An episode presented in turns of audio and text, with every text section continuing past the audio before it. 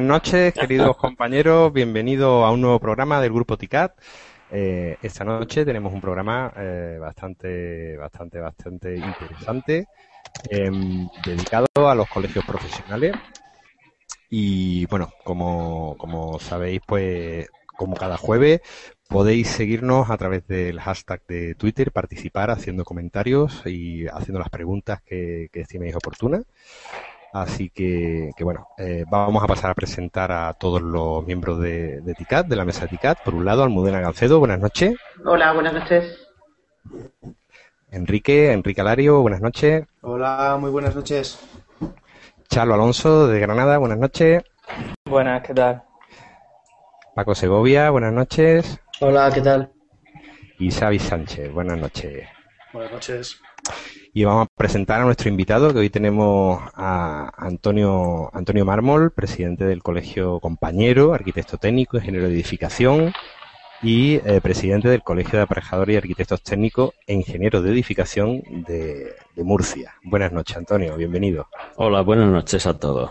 Encantado de estar aquí, gracias por invitarme, ¿no? Yo creo que es una magnífica idea la que habéis puesto en marcha entre todos y que deberíamos de aprender hablaremos de eso esta noche, a lo largo de la noche deberíamos de aprender los colegios también sobre el uso de estas nuevas tecnologías. Muchas gracias. Seguro, seguro. Bueno, que queremos, queremos hacer desde aquí una, mandarle un fuerte saludo a, Manolo Matencio, eh, compañero de Córdoba, miembro de, Grupo TICAT, que está haciendo las Américas y se encuentra desde Chile. Seguro que a esta hora, que son aproximadamente, tiene que ser las 6 de la tarde allí, tiene que estar viéndonos, viéndonos en directo. Así que un abrazo muy fuerte de todos todos tus amigos de, TICAT, que ya mismo vamos a abrir oficina allí de ticateros por el mundo y seguro que, nos tienes que contar muchas cosas de, allí, de, de, tus andanzas por Chile. Un abrazo muy fuerte de todos. Y bueno, eh, el tema de hoy, el tema de hoy sobre los colegios profesionales. Vamos a tratar de, hacer varios bloques, porque claro, esto como decíamos en, Twitter, tiene, tiene mucho de qué hablar. Y entonces vamos a, tratar de, enfocarlo, por un lado, lo que serían las, las estructuras actuales de los colegios, y todo lo que se nos viene encima con los retos del, que, puede ser una futura ley de, de, servicios profesionales, cómo puede afectar, eh, hablaremos también un poco de la adaptación a los cambios actuales, ya no solo de la ley de servicios profesionales, sino los, cambios que ya hemos tenido con, la ley Omnibus, la obligatoriedad o no, obligatoriedad de, los visados de, determinados eh, encargos profesionales. Eh, hablaremos también sobre modelos y estrategias a seguir, cómo se siente un colegiado, si se siente como un cliente o se siente como, como parte del propio, de su propio colegio. Hablaremos de las redes sociales, cómo deberían de usarla como herramienta del siglo XXI para la difusión, información interesante que de las cosas que nos importan a todos los, profesionales de, la arquitectura técnica. Después habría otro bloque que sería para hablar sobre formación y reciclaje, ¿no? Eh, ver un poco las prioridades del colegio. Yo creo que es una de las prioridades de la mayoría de los colegios profesionales como, como una institución para la formación continua de, y reciclaje profesional ¿no? de, los arquitectos técnicos. También qué relaciones puede haber y qué se puede sacar entre los colegios y las universidades, que parece que en muchos aspectos estamos peleados. El uso de, las tecnologías de información y comunicación, las TIC, para la formación, que podamos hacer que cosas que se están haciendo y nos contará Antonio eh, por las experiencias que están teniendo desde Murcia, por ejemplo. Y por último, eh, otro bloque para hablar sobre la internacionalización de la profesión, eh, la necesidad que tenemos de hoy día que tenemos tan poco trabajo, pues de que haya acuerdos a nivel global y que sean válidos, acuerdos bilaterales con asociaciones internacionales eh, tipo CIO, como, como ya hubo en eh, el Consejo General, ya, tuvo alguna, algún tipo de relación con el Charter Institute of Building, pero parece que se quedó un poco en saco, en saco roto. Y, pero claro, habría que mover con más asociaciones, ¿no? Tipo RICS, tipo eh, PMI, Project Management Institute, para, para, bueno, no homologar Ah, no sería el tema de homologación de, titulaciones universitarias, no vamos buscando eso, vamos buscando la homologación de las competencias profesionales. Yo creo que, el colegio tiene que ir por ese camino. Pero bueno, de todo eso va un poco lo que vamos a hablar y esos son los tres grandes bloques en lo que hemos dividido el programa, principalmente. Y así que para no demorarme mucho, pues lo primero de todo que, le vamos a preguntar a Antonio a ver cuál es su opinión y haremos un poco la rueda de opiniones de todos. Si se han quedado o se están quedando obsoletas las estructuras organizativas de los colegios profesionales a día de hoy en el pleno siglo XXI. Antonio, ¿qué nos cuentas? Bueno, yo creo que las instituciones, los colegios profesionales, eh, necesitan adaptarse, es decir, necesitan un cambio necesitan un cambio dirigido hacia, la situación actual de la sociedad. Es decir, la sociedad eh, no es que esté cambiando, es que ha cambiado. Y ha cambiado sin que nos demos cuenta, ¿no? Es como que nuestro tiempo se desliza entre el tiempo y sin apenas percibirlo, eh, de pronto descubres que esto ya no es lo que era. Miras hacia atrás, ayer, dices, ayer ya no es hoy, no es lo mismo. Entonces, en estos tiempos, además, en los que la tecnología avanza a la velocidad tan desmesurada y tan rápidamente, eh, necesitamos estar en un continuo cambio. Y en eso yo creo que los colegios tenemos que ser conscientes de cuál es nuestra situación para, desde ese punto de vista, pues empezar a obrar en consecuencia y adoptar las medidas que son absolutamente necesarias e imprescindibles. Es decir, que, sí que necesitamos cambiar algunas cosas. ¿eh? De todos modos, yo tengo que decir una cosa ante la cuestión general, así para entrar en materia, que muchos compañeros se plantean de los colegios profesionales, si son necesarios en estos tiempos, si realmente habría que, están obsoletos completamente, habría que eliminarlos. Yo pienso sinceramente que si los colegios no existieran, existieran habría que inventarlos. Tendríamos que hacerlo y de hecho en otros países no existen colegios, pero existen asociaciones profesionales que finalmente pues hacen la misma labor que hacen los colegios. Pero bueno, yo creo que más adelante podemos ir hablando de este tema. En general, yo creo que los colegios necesitan un cambio y sobre todo lo que necesitan es yo creo que unificación, es decir, eh, que desde la unidad del colectivo se planteen colegios que lleven, estén vertebrados por una misma columna vertebra, una misma columna, es decir, la columna vertebradora de, los colegios, eh, yo entiendo que debe ser el consejo y que debe hacer y debe permitir que todos vayamos en la misma dirección de manera que no que, que, produzcamos un efecto de sinergia y que no cada uno de los colegios estemos haciendo cosas que muchas veces repetimos y estamos no estamos optimizando los recursos en estos momentos en los que es tan necesario optimizarlos para reducir los gastos, reducir los costes y hacer pues que los colegios sean mucho más eficientes de lo que son. Claro, yo creo que ese cambio se está produciendo y tenemos que, intentar avanzar en, ese camino. Eh, en este sentido, eh, ¿no debería el, el, CEGATE marcar unas directrices comunes? Yo personalmente pienso que sí. Yo creo que, el Consejo que el Consejo realmente en este tiempo, en el año 2013 que estamos ya, eh, permanece con su estructura muy anclada al pasado y necesita, en primer lugar, adoptar eh, una, los sistemas de comunicación que actualmente tenemos y disponemos todos, eh, ponerlos en marcha y acercarse eh, no solamente a los colegios, como siempre ha sido, por la estructura rígida que de otros tiempos donde no había, donde no fluía la comunicación, como ahora, eh, se dedicaba exclusivamente, digamos, a interrelacionarse con los colegios, para que los colegios a su vez se interrelacionen con sus colegiados. Yo creo que este modelo está totalmente obsoleto. Yo creo que necesitamos un consejo que sea aglutinador de ideas, aglutinador de servicios, que ponga sobre la mesa cosas en común que podemos hacer entre todos los colegios y hacerlas con mucho menor coste y por supuesto va a beneficiar sin ninguna duda a los colegiados y yo creo que ese papel el, Consejo debería de asumirlo y liderarlo. Pero bueno, eh,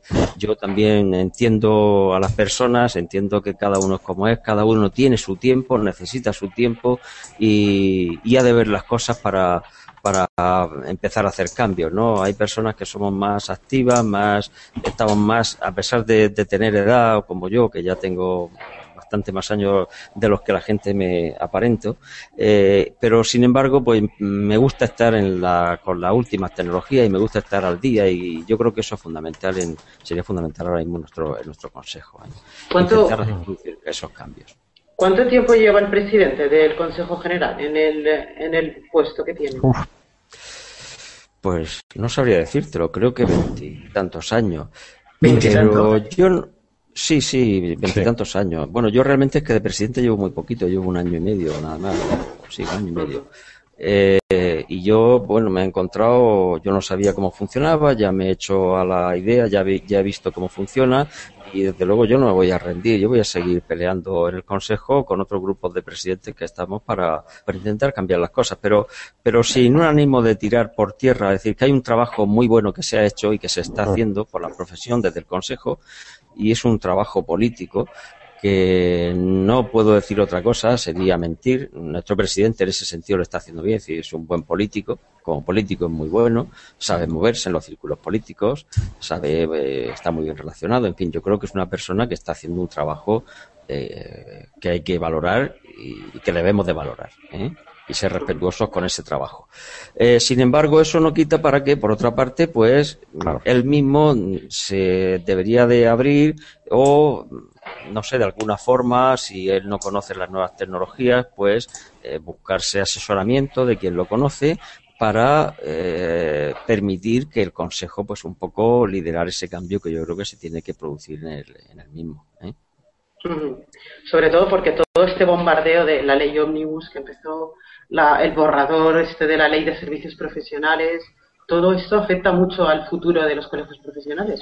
¿Cómo se lo está planteando ¿Hacia dónde van en ese sentido los colegios profesionales con todos estos bueno, Yo, mm, desde que estoy en el Consejo hace un año y medio, estoy he, vivido con, otros compañeros, con Antonio Morata, el presidente de Alicante, eh, presidente de Cantabria, con Miguel, Miguel Ángel, en fin, con otros compañeros que son muy activos también. Hemos estado, se ha estado debatiendo sobre un documento de trabajo que preparó Antonio Morata, francamente muy bueno, y sobre la, profesión y el futuro de la profesión. Se ha estado trabajando sobre ese documento, pues un poco para ver de qué forma podíamos iniciar determinados cambios en las estructuras de los colegios y en la propia estructura del Consejo. Porque no tenemos que olvidar que hay colegios que son muy pequeños, hay colegios, pues yo que sé, como Cuenca, Ávila, colegios muy pequeñitos, con muy pocos colegiados, y que si no somos capaces de aprovechar las nuevas tecnologías, Mm, para dar servicios que sean servicios, eh, digamos, de forma transversal en el que todos los colegios puedan participar en una y otra dirección, pues esos colegios eh, se van a ver abocados a desaparecer. Y yo creo que sería una pena. Es decir, que yo personalmente creo que los colegios eh, hacen, pueden, hacen una labor importante y podemos potenciarla mucho más acercarnos mucho más al colegiado y dar unos servicios que ahora mismo la sociedad también está demandando. Estamos viendo ahora mismo como hay otras asociaciones como AVE, por ejemplo, que está metiéndose por las universidades, en los propios colegios, eh, con el fin de acreditar a los profesionales, ¿no? Yo creo que ese es un campo muy interesante que los colegios y el propio consejo deberían de, tenemos que liderar. Es decir, la acreditación profesional es un paso importante, porque los profesionales tenemos que ser valorados en función de nuestras capacidades, de nuestra experiencia. No puede ser no es lo mismo un profesional que acaba de terminar la carrera que un profesional que lleva 20 años trabajando y que se ha formado muy bien y que tiene mucha experiencia. Y por otra parte, también es importante que toda esa experiencia y ese trabajo de los profesionales se transfiera. Es decir, sería una pena, para mí es una pena que todo el conocimiento adquirido pues se desaproveche. A mí me encanta eh, estar con los jóvenes. En Murcia, por ejemplo, tenemos un, grupo de jóvenes que recién terminaron la carrera, ahora lamentablemente porque no tenemos obras, pero que les acompañamos, se vienen a nuestras obras y les explicamos, les damos tareas para que aprendan y para que vean que, y que pisen de verdad la, obra. ¿no? Yo creo que son cosas que los colegios pueden hacer. En Murcia yo creo que estamos haciendo muchas, desarrollando muchas ideas y estamos planteando, en el Consejo esas ideas han tenido muy buena acogida en el Consejo, en entre los propios, la mayoría de los presidentes, y, yo creo que son ideas que podríamos desarrollar desde una unidad, ¿no? ¿Cuántos, ¿Cuántos, colegios hay y consejos? Por, estamos hablando un poco de eso. Pues, tenemos uno por cada, por cada provincia y luego, lo, como sabéis, las comunidades, hay comunidades autónomas como Murcia que solamente tiene un, un, colegio porque es uniprovincial, Valencia que tiene tres, es decir, que cada comunidad luego pues funcionan, digamos que en el Consejo allí nos reunimos 17 de las 17 comunidades autónomas, ¿no? Y luego ya cada las interterritoriales que se hacen de los presidentes de cada comunidad tiene a su vez luego reuniones con los presidentes de, cada comunidad, pues, digamos, para trasladar un poco lo que ahí se, se trata, los temas que ahí se tratan. Eh, y son necesarios. ¿Tú crees que son necesarios? Nos lo decía por aquí eh, abajo, está Emilio Callejón, de todos los que hay, porque por lo, por que dice hay 55 por cada provincia, por los nueve consejos. ¿Es necesario realmente en la época en la que estamos, con las tecnologías que tenemos, que tantos colegios, eh, ¿no, no, habría alguna manera de que se puedan agrupar, que pudiéramos ir todos más juntos? Sí, sí, vamos, sin duda. De hecho, mira, entre las, en las propuestas de ese informe Morata, que se debatió en el Consejo durante, pues, prácticamente durante un año, en todas las reuniones se, se, fue puliendo, eh, finalmente se llegó a la conclusión de que, bueno, que era ya con unas, con unas, unas conclusiones importantes, pues llegamos a la, a plantear eh, que todos los colegios empezasen a, hacer determinadas actividades para desarrollar ese, ese documento. Eh, desde ese punto de vista, nosotros en Murcia, pues propusimos desarrollar, bueno, pues ya lo teníamos eh, de alguna forma pergeñado, ¿no? En una estructura no muy desarrollada, pero ya la teníamos iniciada. Pues yo planteé en el Consejo que podía mm, presentar un proyecto eh, precisamente que recogiese esa, esa inquietud que tú acabas de decir, Enrique, es decir, de, de, que los colegios, ¿somos necesarios todos los colegios? Pues podríamos de verdad y seguramente eh, ser menos colegios. Pero por otra parte, eh, a mí yo seguramente soy un sentimental. Me daría pena perder, ¿no? Es como una pérdida de, es la pérdida de la parte de, nuestra cultura, ¿no? De donde venimos, ¿no? El que se pierdan los colegios que han sido instituciones que tanto han luchado por la profesión desde el siglo XV, en el que el maestro de obra intenta, ¿no? Ponerse en su sitio y que le dejen hacer, que le dejen proyectar esa polémica que, que, que, que ha subsistido durante siglos y que actualmente aún la seguimos manteniendo, ¿no?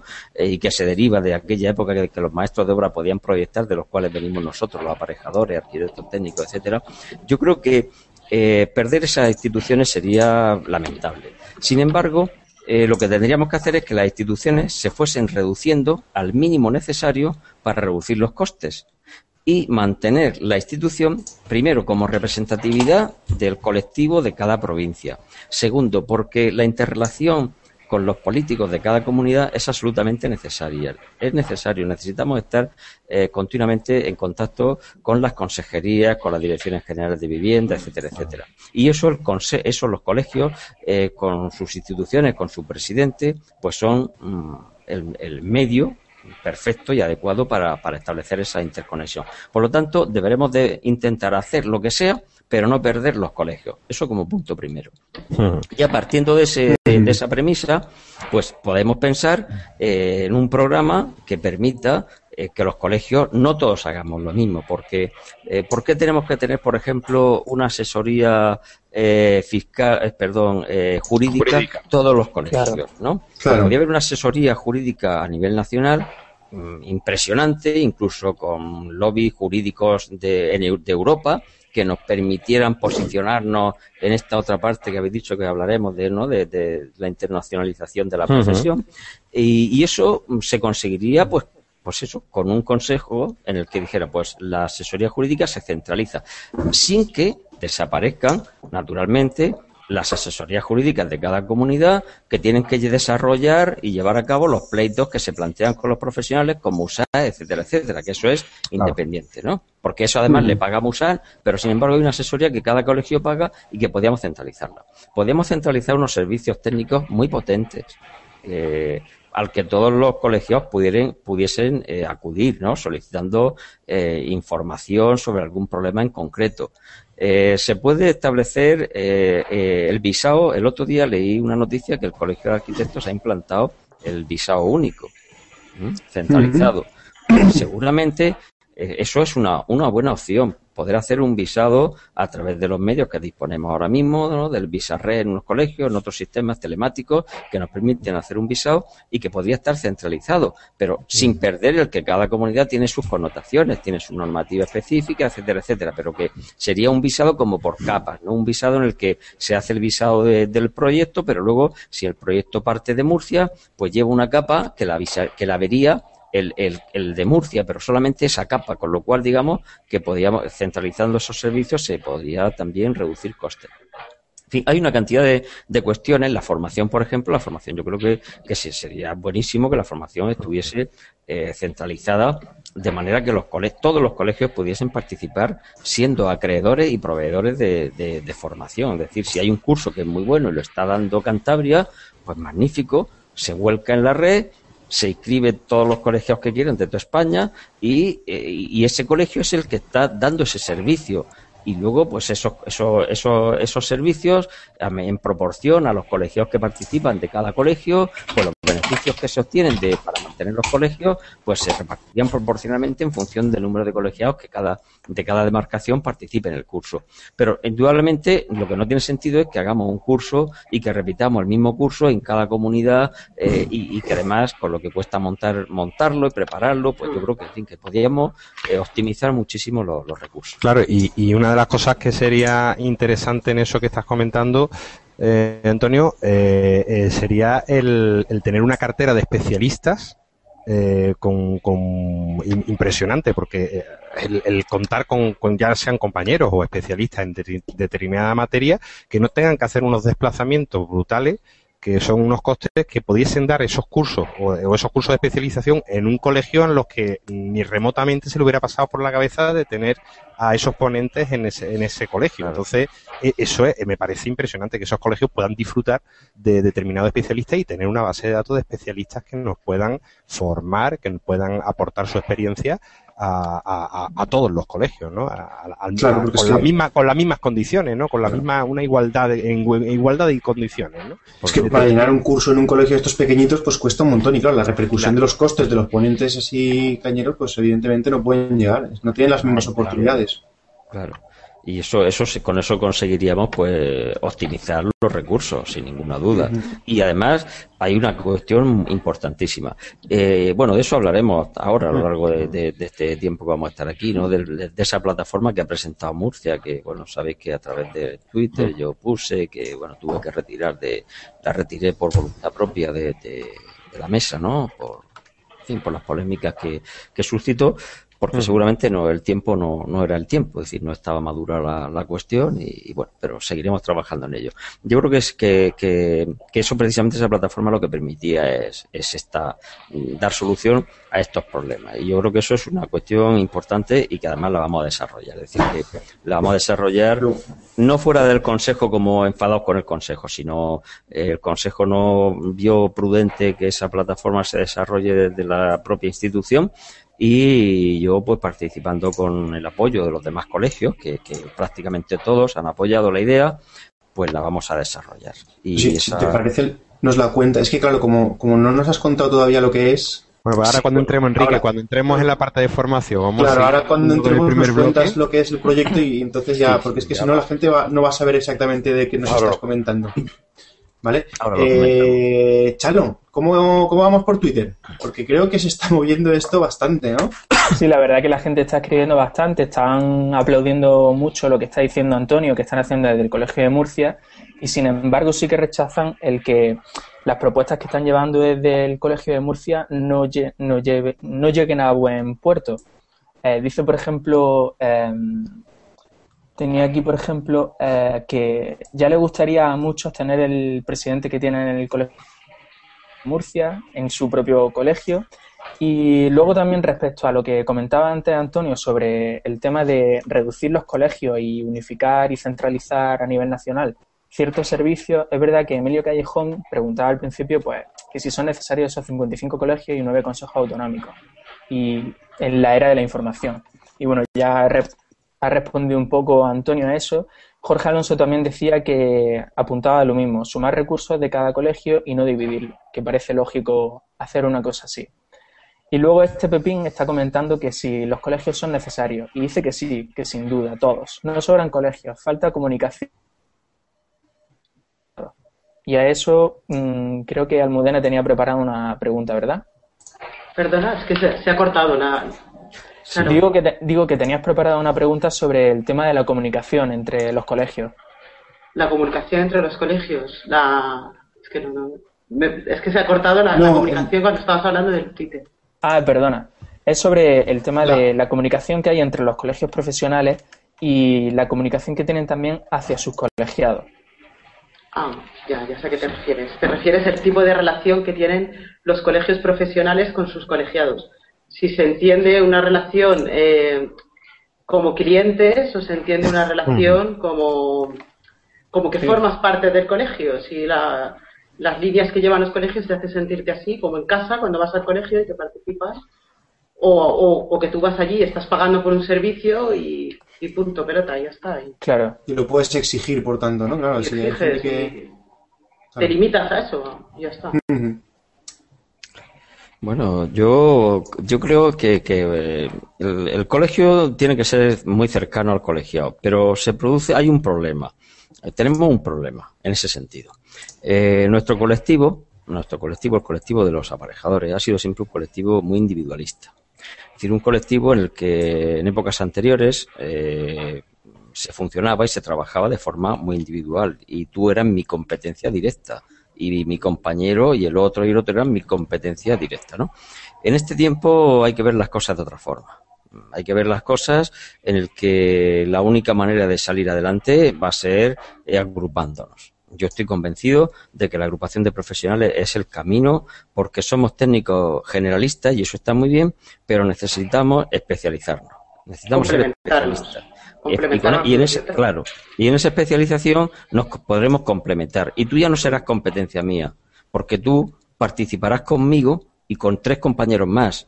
Y en lugar de tener una, una obra o tener un trabajo, tendremos cinco igual que antes, cada uno el suyo y peleándonos entre nosotros, sin embargo, ahora compartiremos y tendremos cinco entre cinco. Finalmente tendremos lo mismo, pero al ser más especialistas conseguiremos dar un mejor servicio al, colegio. Bien, eh, el hecho de ser una profesión individualista, como decía al principio, es lo que ha llevado a que el colegio pues se haya visto siempre como una institución en la que el colegiado se acercaba a, por a una prestación de servicios, se le daba el servicio, pagaba su cuota, lo que fuese necesario, sus derechos de intervención, de visado, etcétera, etcétera, se iba y punto. Eh, eso ha motivado que la cercanía del colegio al colegio no exista o exista relativamente muy poca cercanía. Yo diría que más bien lejanía. Entonces es necesario cambiar las cosas. Tenemos que cambiarlas. Y yo creo que e, y, y ahora tenemos la oportunidad porque ahora tenemos unos sistemas de comunicación que podemos comunicarnos con los colegiados todos los días, podemos enviarles correos electrónicos, podemos eh, meter noticias en la página web todos los días y yo creo que eso eh, pues puede hacer que, las cosas cambien. Los lo hacen, ¿eh? No todos los colegios lo hacen. En ese sentido, Murcia es pionero. Ya no solo en la formación que se está comentando, sino en estas redes sociales, no todos los colegios hacen eso. Hmm. Es el acercamiento para sentirte así, para sentirte partícipe, para sentirte comunidad con tu colegio. Claro. ¿Por qué crees que están tan reticentes, Antonio, los colegios a meterse en, con las nuevas tecnologías, con redes sociales, con, en fin, de comunicarse con una mayor cercanía con las tecnologías que tenemos a nuestra disposición? ¿Por qué son tan reticentes? Yo, yo creo que es porque no lo conocen. ¿eh? Yo creo sencillamente que es porque no lo conocen. Porque yo eh, os voy a decir una cosa, hace seis meses no conocía todo esto. Pero en cuanto lo descubrí, es decir, me lo explicaron, lo descubrí, digo, bueno, pero esto, esto, esto tiene un potencial enorme, esto hay que utilizarlo. Y empecé a utilizarlo, empezamos a utilizarlo en, en, el colegio a nivel personal y yo creo que es fundamental. Entonces, en estos tiempos es, es la herramienta de acercamiento al colegiado y tenemos que hacerlo. Además, hay muchas fórmulas para que el colegiado se sienta. El colegiado tiene que sentirse que es necesario para el, para el colectivo. Es decir, todos, a todos nos gusta participar en, la en el colectivo, en la colectividad. A todos nos gusta mm, ver que nuestro granito de arena cuando lo ponemos, que está ahí. Y en ese sentido, por ejemplo, en Murcia, ahora mismo tenemos, creo que son 14 comisiones de trabajo. Esas comisiones de trabajo pues están integradas aproximadamente por unos 10 colegiados, 12, 14 colegiados, pues los que quieren, los que quieren participar. En esas comisiones de trabajo sirven Eh, primero, porque los colegiados participan, eh, ponen su experiencia sobre la mesa, que viene muy bien para sacar adelante cuestiones. Hemos hecho pues eh, una guía de seguridad y salud eh, para la elaboración de los planes de seguridad. Hemos hecho otra guía de seguridad para las obras de, en intervenciones de la, con los administradores de finca, es decir, con la, para las comunidades de propietarios, con el fin eh, de que con esas guías acercarnos a los, a los administradores de finca y que los administradores de finca vean en nosotros los técnicos que podemos apoyarles, que podemos sacarles de sus problemas. Eh, estamos trabajando ahora mismo en una comisión con, la, con la, problemática que ha habido de Musat este año con los seguros. Se creó una comisión para investigar un poco Musad, pero no con el ánimo de, destruir, sino decir cómo podemos reorientar Musad. ¿Qué ha pasado con Musad que surge en los años 84 ante un problema que teníamos que nadie nos aseguraba al colectivo y surge Musad? Fuimos capaces de ponerlo en marcha. ¿Y qué ha pasado ahora que, estamos viendo que nos sentimos desprotegidos, que nos sentimos que no cubre nuestras necesidades, que no se adapta a los tiempos que permitan que un colegiado recién terminado se haga un seguro eh, muy económico, muy baratito para hacer informe o para hacer un, un, proyectito, en fin, pues esas cosas son las que estamos viendo en esa comisión. Y así tenemos, pues eso, hasta 14 comisiones. ¿Eso que hace? Sí. Perdón. Respecto, mm, no, sí, es porque la, la, experiencia que te voy a contar yo ahora creo que viene al caso, sobre todo por los. Bueno, perdona, cortarme cuando queréis, porque yo, como veis, me enrollo mucho, hablo. no pasa nada. No me preguntéis lo que queréis preguntar. Te quería, preguntar sobre los, nuevos arquitectos técnicos, la gente que está saliendo de la escuela y que tiene la intención de trabajar por cuenta libre porque ahora mismo hay pocas empresas que les puedan que les puedan contratar. Entonces yo te cuento desde mi experiencia, la verdad que yo terminé la carrera hace tres años y fue hace poco cuando fui por primera vez al Colegio de Granada a preguntar que, cómo va eso de la colegiación. Y un poco me da, me da un poco de vergüenza decirlo porque han sido tres años que no, que no he pasado por allí. Pero el tema es que cuando llegué allí no me sentí como en casa, no me sentí con compañeros que me apoyaban en un momento difícil que ahora, no me sentí que, quisieran que me colegiara, mm, tampoco que, tampoco que me echaran a patadas, ¿no? Pero no me hicieron apetecible el colegiarme ni, ni veía ninguna ventaja el poder, el poder estar allí, ¿sabes? Entonces, mm, pregunté, por ejemplo, el tema de si hay alguna reducción para gente que no haya estado colegiada antes. Quiero decir, el primer año una cuota más reducida, no la había. Mm, no sé, ciertos detalles, ciertos detalles que no me, que la verdad que no me, no me gustaron y, que en los tiempos en los que estamos ahora me parece fundamental. Pues, sí, sí, pues eh, me parece, mira, es lamentable esto que estás contando. Es lamentable porque los colegios, las cosas que hacemos, tenemos que ponerlas sobre la mesa para que todos los colegios las sepan. Porque puede haber una cosa que está haciendo el colegio de Teruel que diga eso es magnífico y lo pongo en marcha en mi colegio. Puede haber otra cosa que estamos haciendo en Murcia y que otro colegio diga, Jolín, eso es magnífico y lo ponga en marcha. Esa comunicación no existe, esa comunicación tiene que establecerse a través del Consejo. Bien, en ese sentido, para que te dé una idea, nosotros cuando llegamos a esta Junta de Gobierno lo primero que hicimos fue reducir las cuotas porque estaban más caras que en todo nuestro entorno. Y el segundo paso fue a los colegiados, bueno, primero que en las dos universidades que tenemos en Murcia, en el último curso, vamos y damos una charla a los futuros colegios, a los futuros técnicos, aparejadores o ingenieros de edificación, para que sepan lo que es el colegio, qué servicios da y que bueno, que es bueno colegiarse. Eh, luego establecimos unas cuotas mm, mínimas para los que se ingresan por primera vez en el colegio, mínimas, es decir, nulas. El primer año no paga nada, el segundo año no paga nada, tiene dos años de colegiación gratis y al tercer año pues tiene una reducción de cuota, es decir, con la intención... Sí, eso está igual que, en Alicante. Claro, con la intención de que los colegiados se acerquen al colegio, mm. porque es lo que nos interesa a mí. Eh, lo que hace falta es que el colegiado vea que el colegio es una institución que da un servicio y que realmente merece la pena pertenecer a, esa asociación y que lo que tenemos que hacer además es adaptarla. Nosotros, yo estoy abierto, yo me reúno todos los días, bueno, ahora como desgraciadamente no tengo trabajo por las tardes, eh, pues prácticamente me dedico todas las tardes al colegio yo me reúno con muchos colegiados que vienen con magníficas ideas y las que podemos las ponemos en marcha. Es decir, que el colegiado tiene que, saber que esa es su casa, tiene que acercarse al colegio y poder decir las cosas que, que piensa y hacer propuestas. Y yo además, cuando algún compañero viene con alguna propuesta, le digo, fabuloso, vamos a crear una comisión para esto que la vamos a poner en marcha. Y se, inmediatamente publicitamos, se, se vienen 8 o 10 personas, 10 o 12 o 15 compañeros que les interesa la idea y empezamos a trabajar. Sí. Pero Antonio, tiene, tienes un colectivo muy participativo, y no todos los colegios son así. Aquí en Málaga también, por ejemplo, pues hay bastante participación con grupos que siempre son los mismos, pero pero hay, hay muchos colegios que, la gente no participa tampoco. Sí, o también hay que decirlo todo. ¿eh? Suele pasar que, que monten un, curso de formación y te vean las mismas caras siempre y que vayan los 15 o 20 de, de, siempre. Eso yo creo que pasará en todos los colegios. Sí, sí. Pues mira, lo que comentabas, Antonio, de de, lo que hacen otros colegios. Te voy a comentar mi experiencia en el, Colegio de Valencia. Cuando yo terminé de, estudiar, fue cuando prácticamente empezaron con una precolegiación, que era eh, un voy a entrar al colegio, es mi último año, ¿vale? Y entonces accedes a determinados servicios que te da el colegio, pues como son eh, descuentos en formación, etcétera, asesoramiento y tal. Me parece que es una idea súper buena. Yo, yo fui precolegiada y es una cosa que me parece muy buena, pero tiene un problema de base súper en estos momentos y es el problema que tiene la gente que está terminando de estudiar para encontrar prácticas donde hacer sus empresas, donde hacer sus, sus prácticas obligadas, porque si no, no terminan de estudiar. y ahí el colegio, en esa precolegiación que hace, debería de tener una bolsa para recoger a esa gente y ofrecérnosla a los colegiados, intermediar más allá de la, de la relación que tenga el colegio, la universidad, con los más allá esa precolegiación yo la veo que habría que fomentarla, pero que sean conscientes también del problema actual que están teniendo los estudiantes, que no encuentran dónde hacer prácticas. Que, que, no tiene fácil el colegio en ese sentido.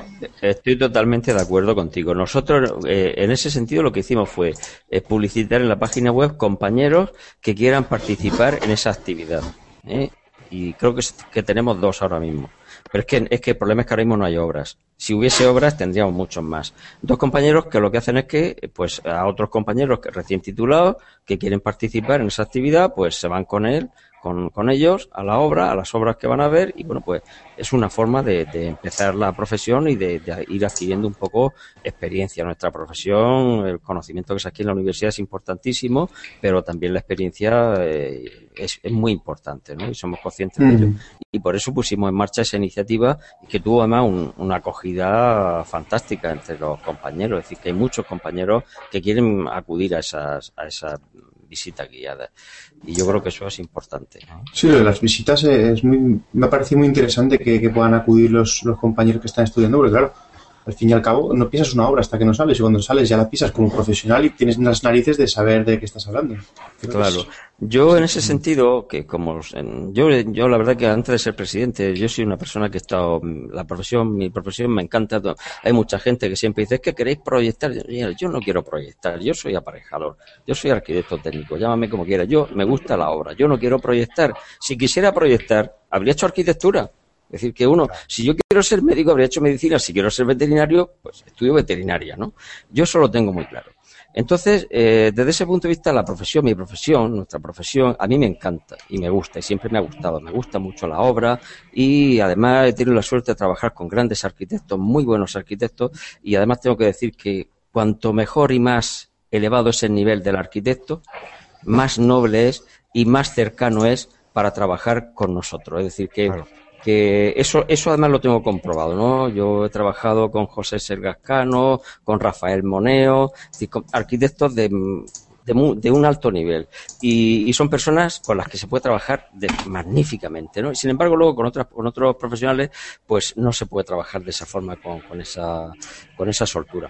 Entonces yo, en este, eh, que trabajo, yo soy funcionario, trabajo en el Ayuntamiento de Cartagena y he tenido la oportunidad de participar en magníficas obras, obras muy grandes en, en, en, Cartagena, las obras más grandes que se han hecho en Cartagena, las, la, he tenido la suerte de dirigirlas yo, el auditorio, una rehabilitación importantísima del Palacio Consistorial, ahora el Palacio de Deporte. Bueno, en todas esas obras, yo siempre con la universidad eh, y ahora con el director de la universidad estamos en contacto precisamente para que los alumnos puedan, mm, tanto de arquitectura como de arquitectura técnica, puedan visitar eh, estas obras mientras se están haciendo, porque creo que es fundamental.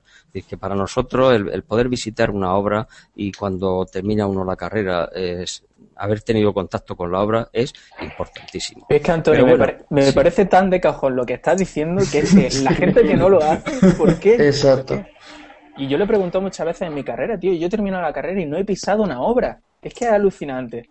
Pues yo es que tuve la suerte en Granada, yo estudié en Granada hace muchos años, y tuve la suerte de tener un profesor que, que era un era un, un aparejador que aparejador municipal tenía muchísimas obras en aquella época no había incompatibilidad y, y, tuve la suerte de visitar muchas obras con él. Y yo me di cuenta realmente a mí me encantaba ir, de visitas con aquel profesor que se llamaba Manuel Manuel Lamas Montes y, y, bueno, pues yo de entonces, pues cada vez que tengo la oportunidad, y además creo que en, nuestro, en nuestra profesión, el transmitir la información, transmitir el conocimiento, mucha gente piensa que si transmite el conocimiento, ¿qué estás haciendo? Te estás creando a un profesional que sabe lo mismo que tú. Eso no es cierto. O sea, tú puedes transmitir el conocimiento y tu experiencia y, tu, y lo que tú sabes, eso es tuyo. Y por mucho que tú transmitas, es tuyo.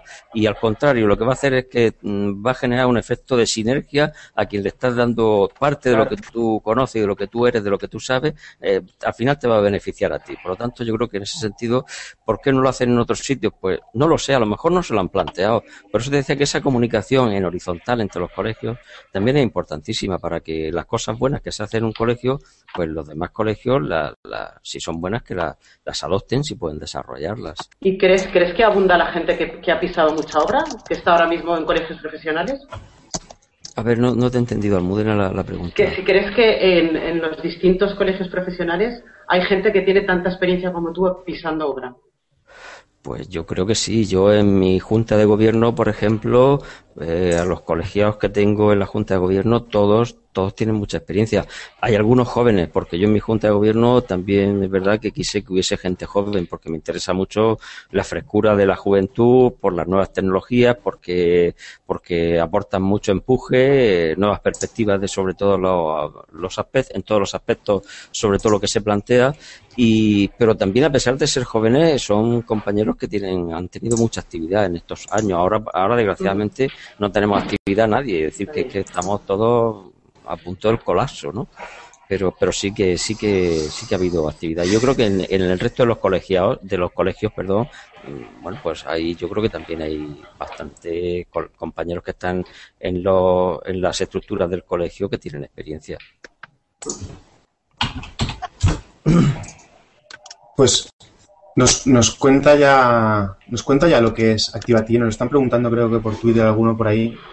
Yo creo que que ya nos podrías contar un poquito qué es lo de Activatie y así ya los compañeros se quedarían, vamos, sabrían ya de qué va la cosa. Sí, mira, Activatie es una surge como una plataforma para desarrollar eh, los puntos, digamos, que, que, se debatieron durante mucho tiempo mm, tras hacer nuestro compañero Antonio Morata el magnífico informe que hizo, el cual, cual agradezco porque le llevó mucho tiempo y mucho trabajo y además que muy bueno ese informe.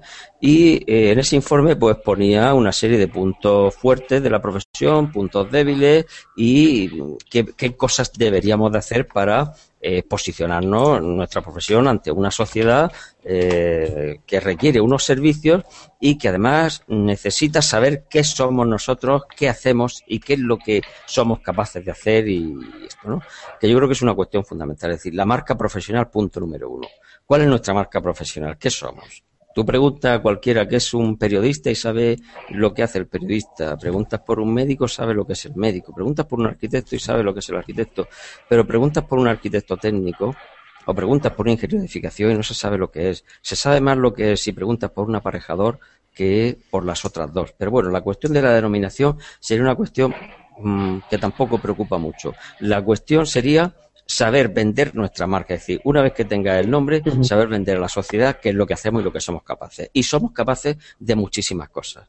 Somos, somos unos técnicos mm, con una capacidad enorme. Estamos muy preparados para, desde hacer proyectos a pesar de que no podamos proyectar, digamos, porque legalmente no podemos proyectar, pero la creatividad es algo que no tiene nada que ver con, con, la titulación. La creatividad es algo que está en la persona. Y hay personas que pueden ser muy creativas, sean arquitectos, sean médicos, sean eh, aparejadores o sean lo que sea.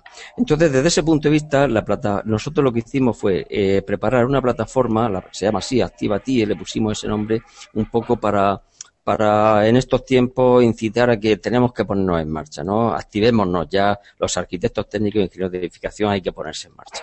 De ahí, y de ahí surge ese nombre.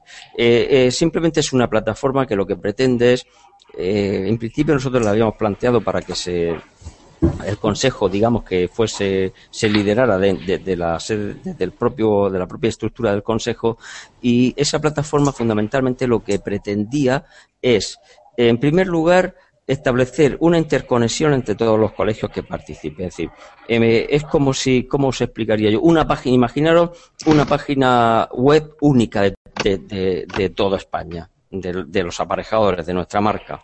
Y imaginaros, imaginaros que hay una persona eh, que quiere saber que algo de Valencia en Valencia, por decir, o en Alicante, o en Málaga, o en cualquier ciudad. Y quiere saber eh, si qué pasa, quiere hacer una reforma, quiere saber si hay subvenciones. Bueno, pues eh, una vez que se establezca toda la propaganda que hay que hacer para que esto se ponga en marcha, pues ese ciudadano pincharía en el mapa y al pinchar en Valencia le saldría eh, o sea, pinchando en, la página web le saldría toda la estructura de, nuestro colectivo, que es que hacemos nuestra marca mm, con un, todas las ventanas de formación, de todo esto. Pero luego llevaría un mapa en el que al pinchar ahí, si hay una persona, un ciudadano que quiere saber qué se puede hacer en, su ciudad, qué subvenciones tiene, qué, qué legislación, pues pincha ahí y le aparece toda esa información. Parece que es como una página web, ¿no? Pero no solamente es eso. Es que cuando esa persona quiere saber, eh, quiere plantear su problema, mire usted, yo es que quiero hacer esta reforma. ¿Eso quién me lo puede hacer? Pues entra en contacto y entonces le responde directamente el propio colegio eh, afectado a, esa, a esa región, ¿no? El propio colegio de donde está el ciudadano. Y y, no, y no contesta el colegio, sino contestan los colegiados que se suman a esa iniciativa y que quieren dar respuesta a los ciudadanos, es decir, que quieren, eh, digamos, hacer el esfuerzo de, de, poner su conocimiento al servicio de la sociedad gratuitamente. Naturalmente, luego el ciudadano que vea que se le ha respondido muy bien y que se le ha tratado muy bien y que la persona sabe, pues seguramente le encargará eh, el trabajo. Bueno, eso ¿Pero eso estaría vinculado al colegio profesional? ¿O sería algo independiente del colegio profesional? No, no, eso está vinculado al colegio profesional. O sea, ¿Se es una accedería como colegiado?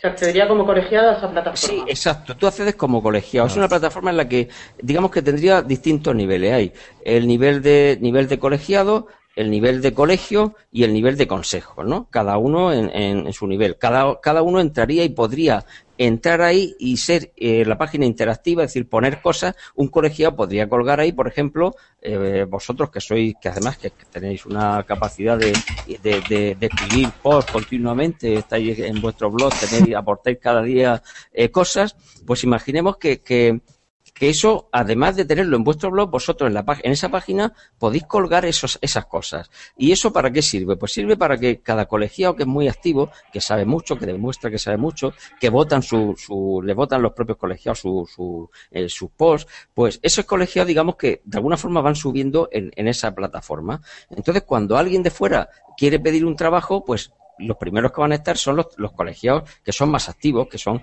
que trabajan mucho, que, que han, han, demostrado que son buenos profesionales y, y, bueno, pues yo creo que eso podría potenciar eh, muchísimo el trabajo. Otra cuestión es la formación. La formación en esa plataforma, pues se trataría de manera que todos los colegios son, o sea, todos los colegios son eh, proveedores y de, de, servicios de formación y, y, y demanda, o sea, que pueden dar o, o, impartir o, recibir eh, formación. El, ese, esa formación sería valorada por todos los colegiados que han hecho la, la, formación, naturalmente, y permitiría que aquellos cursos que sean mejores, de la, donde se, se, planteen, donde se planteen, sean en Madrid, en Barcelona, en Murcia, en Málaga, donde sean, pues los cursos que más se valoran, pues son los que la gente va a querer hacer, porque van a ser los mejores. Esa formación da unos beneficios que serían para los colegios, naturalmente. Reduciríamos costes, podríamos hacerlo más barato y el beneficio se repartiría proporcionalmente en función de los colegiados que cada colegio eh, eh, aporte, ¿no? Eso yo creo que tiene una tiene una un, aspecto y un aspecto solidario, ¿no? Un aspecto en el que los colegios pequeños que no pueden hacer cursos, pues tendrían forma, podrían tener formación y no se verían aislados. Por otra parte, esa plataforma pretendería eh, que el colectivo participe en ella, es decir, que sea como una plataforma nuestra, eh, donde los 50.000 colegiados que somos, pues que la mayoría que estén metidos y que participen en, ella, con lo cual tendríamos un potencial de comunicación, de interrelación, de puesta en común de actividades, de si hay que pedir algo en un momento eh, mandas algo y, le llega a 50.000, en fin, yo creo que, tiene un, potencial muy grande. Y luego hay otra cosa muy importante, y es, eh, nosotros en Murcia hicimos una campaña hace unos años que se llamó La Casa en Forma. Eh, antes de, no era ni, ni, nos podíamos imaginar todo esto de la IT y de la eficiencia energética y todo esto. En aquella época, con ese programa, ese proyecto de Casa en Forma que funcionó muy bien, ahora lo que queremos hacer es volverlo a recuperar de manera que eh, seamos capaces de plantear que en las comunidades haya un técnico de cabecera. Nosotros queremos ser el técnico de cabecera de nuestras comunidades. Y eh, a través de esa, de esa plataforma que está vinculada a la plataforma Activati, que es la Casa en Forma, lo que se pretende es dar esos servicios que antes he comentado, es decir, qué subvenciones hay en cada comunidad, qué eh, para que los ciudadanos sepan eh, qué cosas, a qué, a qué se pueden acoger, qué, beneficios pueden tener, etcétera, etcétera. Y claro, esa, esa, eh, esa posibilidad de, que, de, de, hacer publicidad a nivel nacional, como se hizo hace unos años con aquellas cuñas publicitarias que os acordaréis que se hacían en el R5 para toda España, que eran magníficas, porque aquello sirvió mucho para, para hacer profesión, ¿no? Y para decir a la sociedad que nosotros somos capaces, que somos los técnicos eh, técnicos muy cercanos a la ciudadanía para hacer esas pequeñas obras de reforma que le va a salir mucho mejor si la hace con un, con un aparejador que si la hace con simplemente con el albañil. Pues todo eso, eh, digamos que es lo que la plataforma esta Activity quería eh, poner en marcha pero, Pero Antonio, esto yo no acabo de entender bien. Si es algo que forma parte de tus servicios que te ofrece el, el colegio al estar colegiado, con lo cual no se incrementa la cuota que tú pagas como colegiado, sino que es esa reinvención que hace el colegio profesional, o es una plataforma como ya existen por ahí, como ahora mismo Tecnífica, que está funcionando, es independiente y, y, funciona. ¿Está vinculado a la cuota colegial o, está, o es algo independiente? O, no, no, ¿cómo funciona? Eh, esta plataforma está vinculada al colegio. Yo pretendo que esté vinculada al colegio. Yo soy. ¿Y a la cuota colegial? ¿Está vinculado a la cuota colegial? Para, para participar en ella, eso es una cuestión que aún no se ha planteado. Es decir, ahora mismo, Como, como idea surge para que, para que, para hacer una proyección de la profesión, que yo creo que hace falta, eh, igual que la certificación, estamos trabajando también la certificación profesional en nuestro colegio. Sabéis que estamos haciendo cursos ahora mismo ya de, de, de, de ECC, de, para, como entidades de control de calidad, que podemos los, nosotros, los, aparejadores, podemos ser entidades de control de calidad, con, simplemente con nuestro, con nuestro NIT. Y, y yo creo que, es, que eso es un tema, pues, yo creo que es muy importante. El tema lo que me pregunta Almudena, si está vinculado a la cuota, pues probablemente deba, de ser así. Es decir, que yo no creo que lo que tenemos que hacer es conseguir que los colegios den servicios con la mínima cuota. Es decir, los colegios con la nueva reestructuración que hay, la que no viene. Yo, creo que incluso se puede reducir la cuota porque eh, en realidad si se va a poder rentabilizar cursos, se va a poder rentabilizar de alguna otra manera, quizá incluso puede influir a que, a que haya un beneficio por ahí y que, y que se autofinancie y puede incluso reducir cuotas. No sé si, si lo ves viable que incluso se autofinancie y tenga beneficio. Por supuesto, Enrique. Eh, no solamente con, con eh, podemos eh, obtener beneficios de los cursos para, buscar una nueva fórmula de financiación de los colegios, sino que imagínate que esa plataforma, lo que pasa es que ahora mismo está todo parado, pero cuando la construcción estaba, no, seguramente nunca volverá a estar como está en estos últimos años, pero cuando esté, digamos, en un nivel normal, que, que todos esperamos que sea pronto, pues imagínate que en esa plataforma en la que estamos, podemos estar todos los colegiados con ese potencial de 55.000 colegiados, pues imagínate eh, las empresas querrán eh, anunciarse en esa plataforma, una plataforma en la que visitan 50.000 colegiados, pues las empresas de materiales van a querer estar ahí esas empresas eh, con muy poco coste, porque van a ser muchísimas las empresas, eh, van a poder publicitarse y eso va a suponer una fuente de financiación muy importante. El mm. proyecto este, en realidad, que lo tenemos hasta presupuestado, es un proyecto que cuesta muy poco dinero, la implantación cuesta muy poquito dinero, vamos, no lo sé ahora mismo, pero no es una cantidad elevada, es decir, que no costaría más de un euro por colegiado, seguro, eh, y luego el mantenimiento de, de, la misma plataforma también tiene un mantenimiento relativamente bajo. Además que el mantenimiento se hace desde todos los colegios. aquí hay una, en esa mm. plataforma lo que se pretende es que todos los colegios tengan actividad y entradas y salidas y participación de todos los colegios y participación de todos los colegiados. Antonio, perdona que te corte porque Suena, suena de maravilla el proyecto y tal, pero no, no creéis ya una pregunta la lanzo a, todos los, a todos los colegios que os ha pillado un poco el toro, porque yo sé que llevas poco tiempo en, como presidente del Colegio de Murcia, llevas un año y pico, pero, pero ya tanto Otero y compañía como los que llevan más, tiempo, ¿no creéis que la marca de, aparejadores se debería haber reforzado hace más tiempo? O sea, ahora yo creo que, nos ha pillado todos el toro y estamos pensando en que vendrán mejores tiempos y en que esto... Ahora, que nos vemos apretados, ¿no? Ahora claro, ahora apretados, pensamos en eso. O sea, hay muchos colegios de toda España, o sea, podemos dar ejemplos todos que conocemos que se han dedicado estos últimos 5, 6, 10 años en renovar sedes, en hacer la sede más espectacular, en tal, o sea, y, no me centro en, en, la de Murcia, que es de las mejores que he visto yo de toda España, pero que, nos hemos centrado en otras cosas y a lo mejor ahora nos acordamos de, de, reforzar la marca aparejador. O sea, a lo mejor deberíamos haber, haber gastado, si en tiempo de, vacas gordas, haber gastado un poco de ese, de ese beneficio que todos teníamos, tanto los técnicos como los colegios, y haber visto, la, haber visto que, que, venían peores tiempos. Ahora yo creo que nos ha pillado un poco el, el. Sí, te doy la razón, Almudena, pero ¿y qué hacemos? ¿Eh? Llámale Paco. Paco, ¿te has tenido el pelo largo? Sí, sí. No, que, que te, te, hacía la, la cuestión, te, te, hacía la pregunta yo, Paco. Ah, perdona, jolines, Paco, no, no. Es que me había parecido que era el la que estaba hablando. No, no, no. bueno, perdona, perdona. Pues sí, la verdad que tienes toda la razón, pero yo me gusta mirar hacia adelante. Es decir, nosotros es verdad que tenemos una sede magnífica. Sí. Eh, hoy no sería esa sede.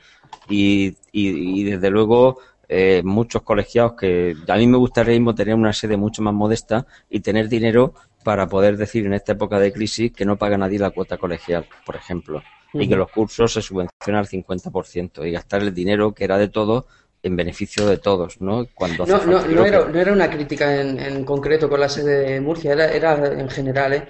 No, no, pero si, si te doy la razón, pero y además lo de la marca de aparejador, pues yo creo que se apostó, yo creo que un buen criterio por la ingeniería de edificación, porque ese nombre nos, nos posicionaba, nos, nos, iba a posicionar muy bien en Europa y de hecho que, que, que así debía haber sido, de no haber ocurrido eh, toda esta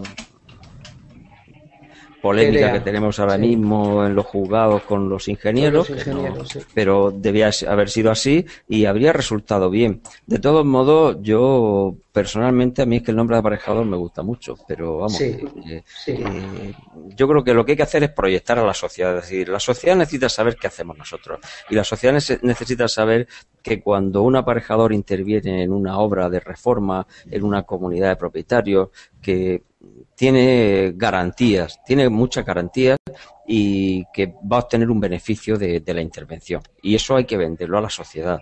La sociedad eh, tiene al arquitecto más en otra, en otro estatus de más de proyectista de obras, de que hace esos proyectos maravillosos, no tiene ese, esa imagen. Sin embargo, nosotros, yo creo que la imagen, nuestro trabajo más, más cercano a la obra, ¿no? A la ejecución, al control económico de la obra, yo creo que eso eh, interesa muchísimo a, la sociedad. Ese, ese yo creo que es, Antonio, el problema, pero no de ahora ni de hace 10 años, ha sido de siempre. O sea, cualquiera sabe lo que hace un abogado, cualquiera sabe lo que hace un médico o un arquitecto, pero tú vas a una obra y dices soy el aparejador y, a la sociedad le falta información de hasta hasta hasta qué puede hacer qué puede hacer un, aparejador. ¿Por qué tengo que tener un aparejador si hay un arquitecto? ¿no? Claro, me, han preguntado muchas veces. ¿Por qué ¿Creen, que, es como un impuesto revolucionario en una obra? Como que ese, esa figura no es tan necesaria como la de arquitecto o como otras.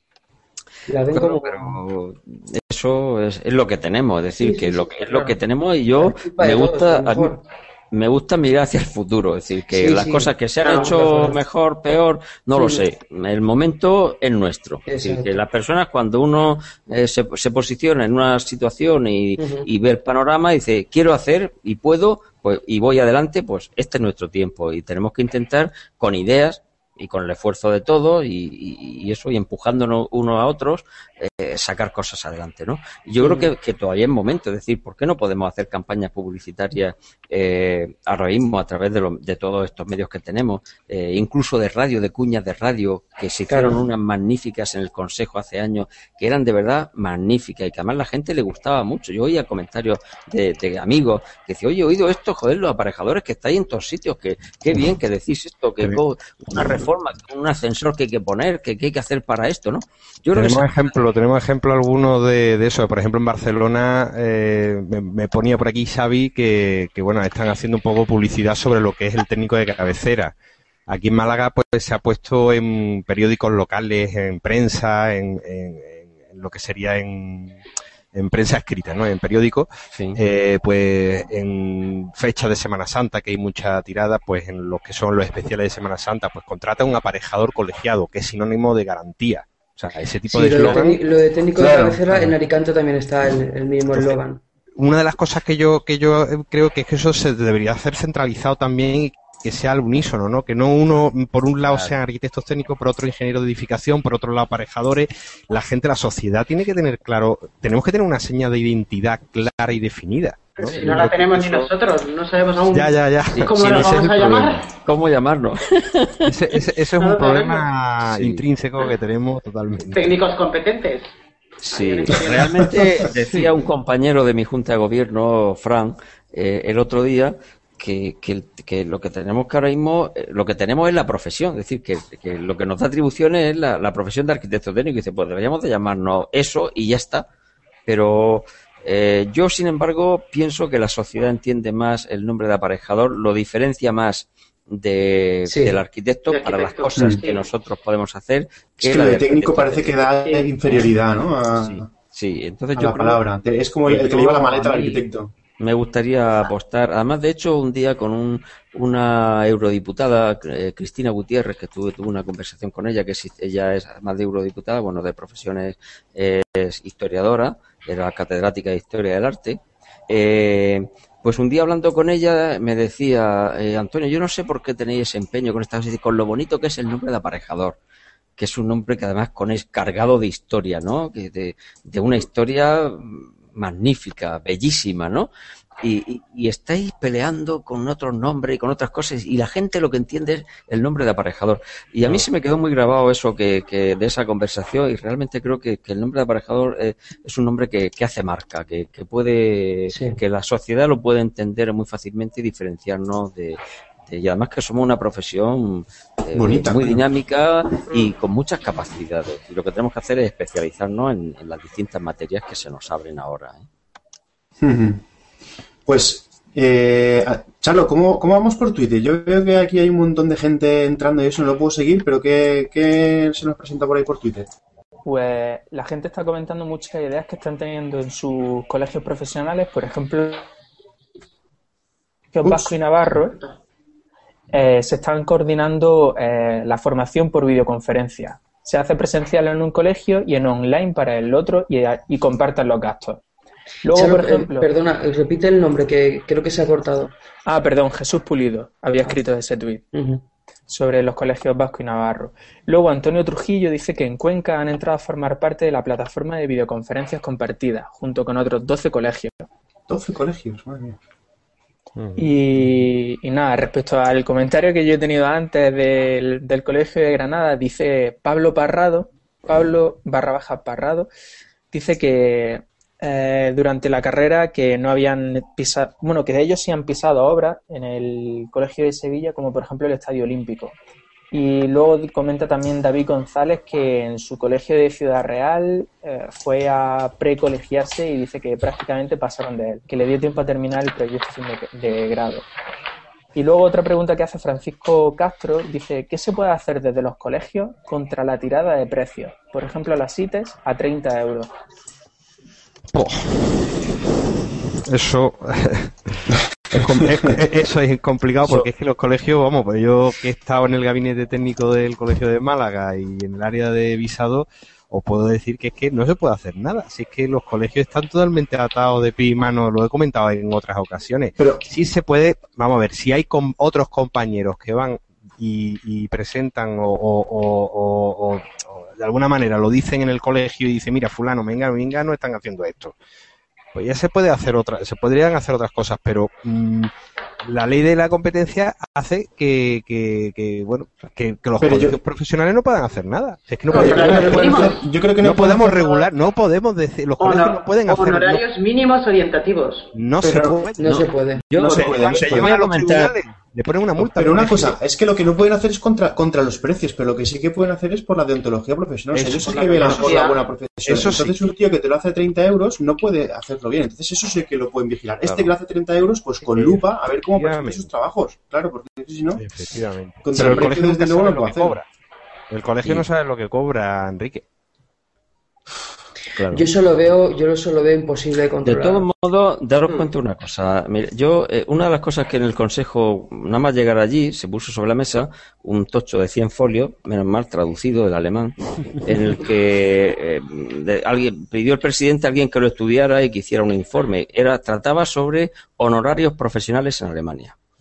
Yo me lo leí, hice un, hice un extracto de ese informe y sorprendentemente eh, a diferencia de lo que ocurre aquí, que si pone unas tarifas de honorario, la CNC inmediatamente al colegio que ponga unas tarifas lo, vamos, lo fulmina. Eh, allí en Alemania, sin embargo, había unas tarifas, pero no tarifas mínimas, sino tarifas máximas. Es decir, oye usted, si le cobran más de esto, le están engañando. Eh, con lo cual está bien, está muy bien.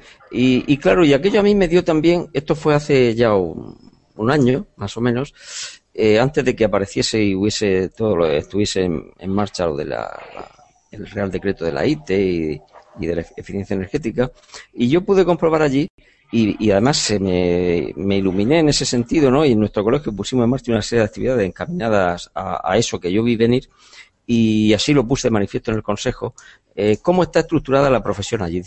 Em, ¿cómo, qué, qué, qué, técnicos intervienen en, en, una edificación en Alemania?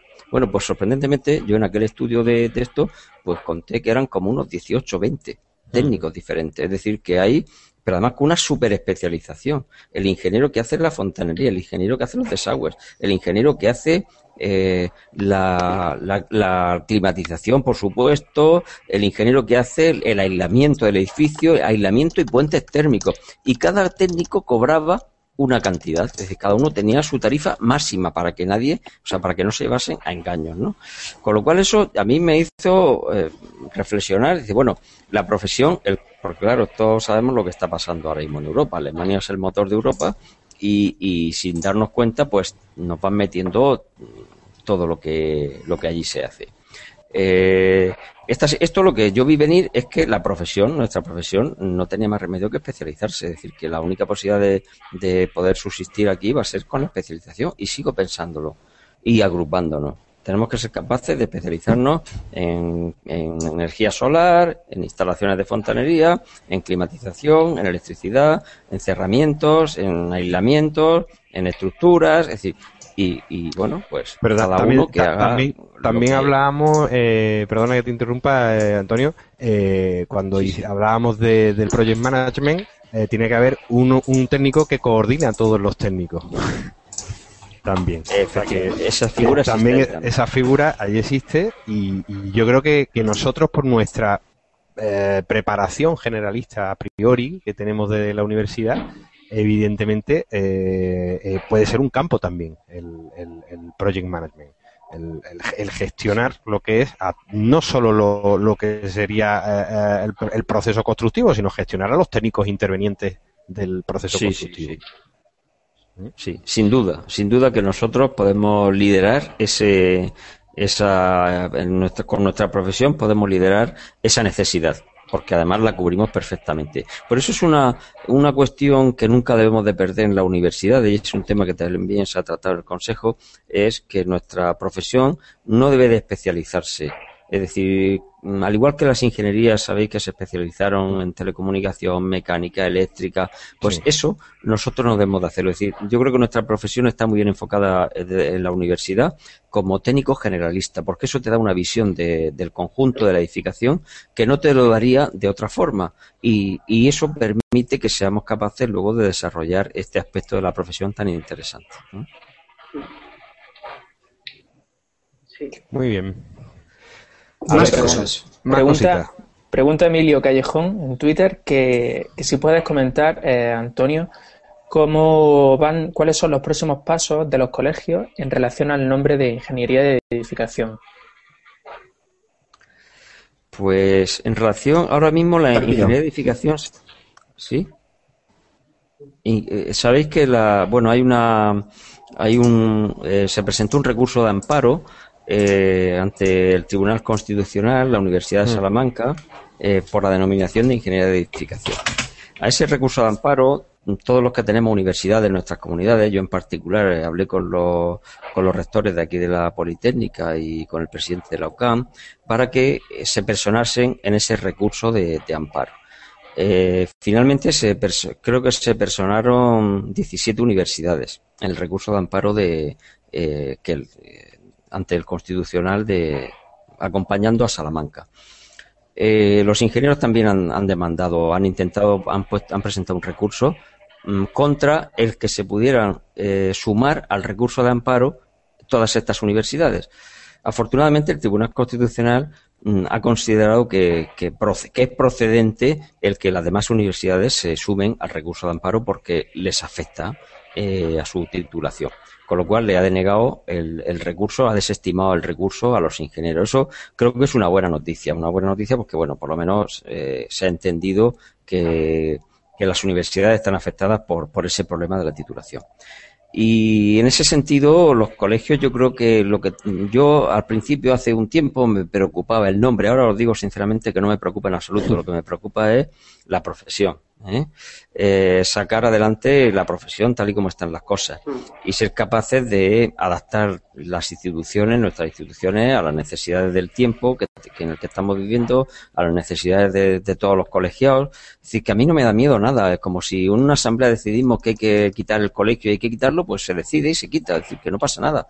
Nosotros somos los dueños de, de nuestro destino. Somos nosotros los que tenemos que decidir qué queremos ahora hace falta que participemos. Eso es importantísimo. Y eso es, algo que a mí me gustaría, no sé cómo, hacer entender a los colegiados que hay que participar en, el, en, el, en el colegio, porque se toman decisiones muy importantes a veces en las asambleas y que pueden cambiar el rumbo en una dirección o en otra y puede haber muchísima diferencia de que se vaya en una o, u otra dirección. Entonces, la participación de los colegiados yo creo que es importantísima y hace falta que el colegiado entienda que tiene que, participar de, en el colegio activamente y, estando apoyando a su junta de gobierno o, si hace falta, pues criticándola o haciendo lo que, lo que tenga que hacer.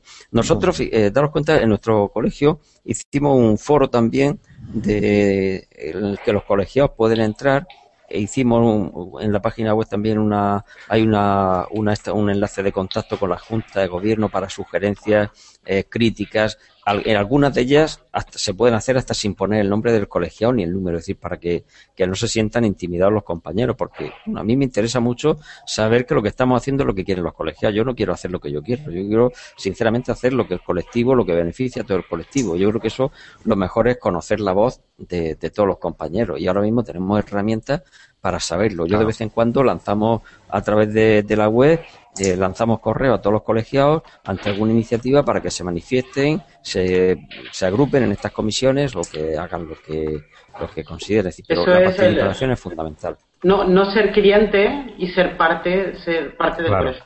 Eso es fundamental. Exactamente, exactamente. Es fundamental. Sentirse que eres parte. Sobre lo que sobre lo que comentaba antes Emilio de que no importaba tanto el nombre sino la profesión, es verdad lo que dice Emilio Callejón, que es verdad que a lo mejor el nombre no es tan importante, pero en el, el último borrador de la de la ley de servicios profesionales sí que importaba que nosotros fuéramos ingenieros. Ya lo creo. Sí, sí, porque te, te, cambiaban las eh, atribuciones. No sé, yo creo que sí, ¿eh? La palabrita esa era La ley de servicios profesionales pero sí, claro, es cierto que es cierto que ahora empezamos a diferenciar entre lo que es el nombre de la carrera universitaria y la profesión. Es decir, ahora mismo se está luchando por el nombre de la carrera, pero no por ser eh, de profesión ingeniero con, lo que es las atribuciones, por las atribuciones. Eh, eh, hay una cosa que está muy clara y que, que son, por un lado, el título académico que te habilita a hacer a tener unas determinadas eh, eh, competencias profesionales o atribuciones profesionales por ley.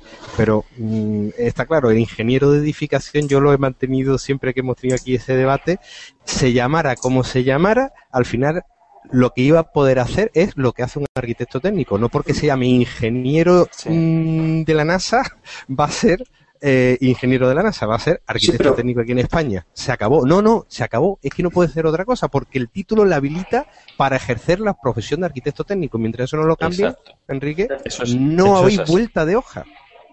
nos llamemos como nos llamemos, como si nos ponen ingenieros superiores en edificación. Pues no vamos a poder hacer nada de ingeniería superior, vamos a hacer lo que nos habilita eh, eh, en los decretos. Eso, eso hay que tenerlo muy claro. Lo que sí, eh, eh, yo tenía aquí en el último. Sí, perdona, perdona, Antonio. No, no, no, no, sí, sigue, Antonio. Sí, no, lo que pasa es que Quería, quería, quería, quería enlazar un poco eh, que la importancia, o sea, e, es, importante el título académico, evidentemente es, es, importante, pero más, más que el título académico, ¿a qué nos hace competentes? ¿no? Yo lo veo desde ese punto de vista.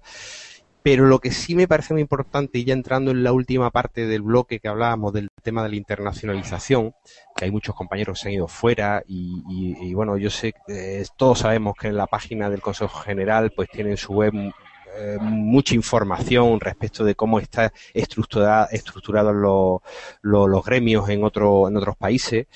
Eh, bueno, una de las cosas que, que yo veo que, que no hay eh, unas directrices claras por parte del Consejo y vienen muchos colegiados y cada vez hay más y conocemos muchos compañeros que se han ido al extranjero eh, de que claro nuestra titulación como titulación académica universitaria no existe en otros países pero oye una de las cosas que sí me parece que por la que tiene que luchar el Consejo a nivel internacional es en las competencias como profesionales como profesionales dentro del sector del sector de laboral entonces, así hay muchísimas asociaciones, como ya lo hemos hablado en, cuando hicimos el programa de Work Abroad, eh, eh, del Chartered Institute of Building, el CIOP, el RICS, eh, el mismo mm, Project Management Institute, que te, te, certifica como PMP, como Project Manager Profesional. Pues ahí es donde tiene que también volcar todos sus esfuerzos en llegar a acuerdos bilaterales, donde tengamos una especie de homologación por experiencia profesional, número de años de, de, estar colegiado y haber hecho un determinado número de obras o, haber llevado, por, no sé, por presupuesto eh, de obras. Pues Em, que esos son los estándares por los que ellos se rigen. ¿Qué cantidad de presupuesto has manejado? ¿Qué cantidad de metros cuadrados has dirigido? ¿Y durante cuántos años has estado haciendo eh, una de las cosas que te, miran en el, en el PMI? ¿no? Eh, para decir, pues usted se puede examinar de, de, unas determinadas preguntas para que nosotros le certifiquemos como profesional, como Project Management profesional, para ustedes trabajar en todo el mundo con esa titulación. Entonces, yo creo que por ahí es por donde también tienen que volcar el, esfuerzo del Consejo General para, para ayudarnos un poco también en esta situación, el que, el que sea más sencillo el poder ir fuera de España y no tengamos que estar detrás de dando explicaciones, qué, es un arquitecto técnico, eh, que nos confundían, como nos explicaba Antonio Cabello eh, en, Irlanda, no, es que arquitecto técnico no es ni arquitecto ni, ni técnico, es una cosa architectural technician, al final era el dibujante ayudante del arquitecto, decía, no, no pongáis nunca architectural technician, al final surveyor, hay que ir al surveyor. Entonces, yo creo que eso es fundamental, ¿no, Antonio? Sí, sí, yo estoy convencido. Estoy convencido que el Consejo tenía que tener un, también adoptar un papel líder en ese, en ese proyecto de de la profesión en el extranjero, en, todo eh, el mundo. ¿no? Y de hecho, hay, el Consejo pertenece, ya pertenece a una asociación que se llama la IBC, Sí. Eh, la cual en la entrega de los premios de calidad que se van a dar, de, seguridad, perdón, que se van a dar, como sabéis, en, Cantabria, el, día creo que es el 11 o 12 de, del mes que viene, eh, va a haber una, hay una jornada dedicada a esa, a esa, a esa asociación. Y bueno, yo creo que esa asociación, eh, pues una de las facetas que tiene precisamente es eso que estás comentando, Antonio, es decir, en la, en la certificación profesional, yo creo que es importantísimo. y, pero de todos modos es que aquí la cuestión es que en, España, como es, es un país que, no, no quiero decir ninguna barbaridad, pero pero sabemos lo que pasa en España, ¿no? No, eh, no tiene sentido que después de los años que se ha estado trabajando en el libro blanco y mm. en, llegar a un acuerdo y a un consenso entre todas las instituciones, eh, se llega, pasa por el Consejo de Ministros, en fin, por, todas las instituciones y todos los pasos que, tuvo que dar la, titulación y que finalmente, después de que está todo de acuerdo y que esa titulación con ese nombre sí que nos posicionaba ya en una situación de, entendimiento, al menos, ¿no? Ya se entendía lo que era, no había que estar dando ninguna explicación y, sin embargo ahora, pues mirad cómo estamos, ¿no? Con, con esta situación de de, recursos, sentencias, eh, en fin. sí, pero, yo, pero yo he echado falta una reacción rápida. Una reacción rápida de decir buscar alternativa, un plan B y no, no, no, lo ha habido. O sea, se ha ido con el, como, como estamos como también por otros gremios, como es el tema de la justicia en este país, que también va lento mm, de narices, pues, pues claro, no hemos tenido un plan B de reacción. Eh, eso, eso es lo que yo le he hecho un poco en falta al Consejo General. En ese sentido he dicho, bueno, pues vamos a retomar esos acuerdos que se iniciaron en los años 90 con el CIO, eh, por ejemplo, entablar con el RISC, entablar con el PMI, decir, vamos a buscarnos un poco, no sé, no sé, yo, yo eh, como alternativas, ¿no? Sí, seguramente se podrían haber hecho más cosas, es decir, siempre se pueden hacer más cosas, ¿no? Y, pero a veces, cuidado que las cosas, yo creo que a veces no se hacen cosas porque a nadie se le ocurre, a lo mejor, es decir, que yo, no, no, quiero decir que sí, sí, a veces son cosas, pueden ser cosas muy, muy tontas y muy interesantes, ¿no? Y no digo con esto que lo que está diciendo es una cosa tonta en absoluto. Quiero decir que a veces, y yo creo que eso es una, una de las Mm, de las facetas que tiene la, la, la y nos posibilita los actuales medios de comunicación, ¿no? todas las tecnologías que ahora disponemos para precisamente poder, mediante un correo, mediante una comunicación, pues alguien que se le ocurre en un colegio decir, oye, ¿habéis pensado que esto puede ser una fuente de financiación? ¿Habéis pensado que esto puede ser magnífico para los colegios? Y, oye, y alguien dice, oye, pues esto verdaderamente es muy interesante, vamos a desarrollarlo, ¿no? Por eso yo creo que la participación, es decir, la sinergia que podemos obtener de la participación de todos los compañeros, tanto a nivel mm, provincial en nuestros colegios como a nivel nacional, yo creo que es importantísima. Yo creo que esa es la base de, de, coger fuerza en nuestro colectivo.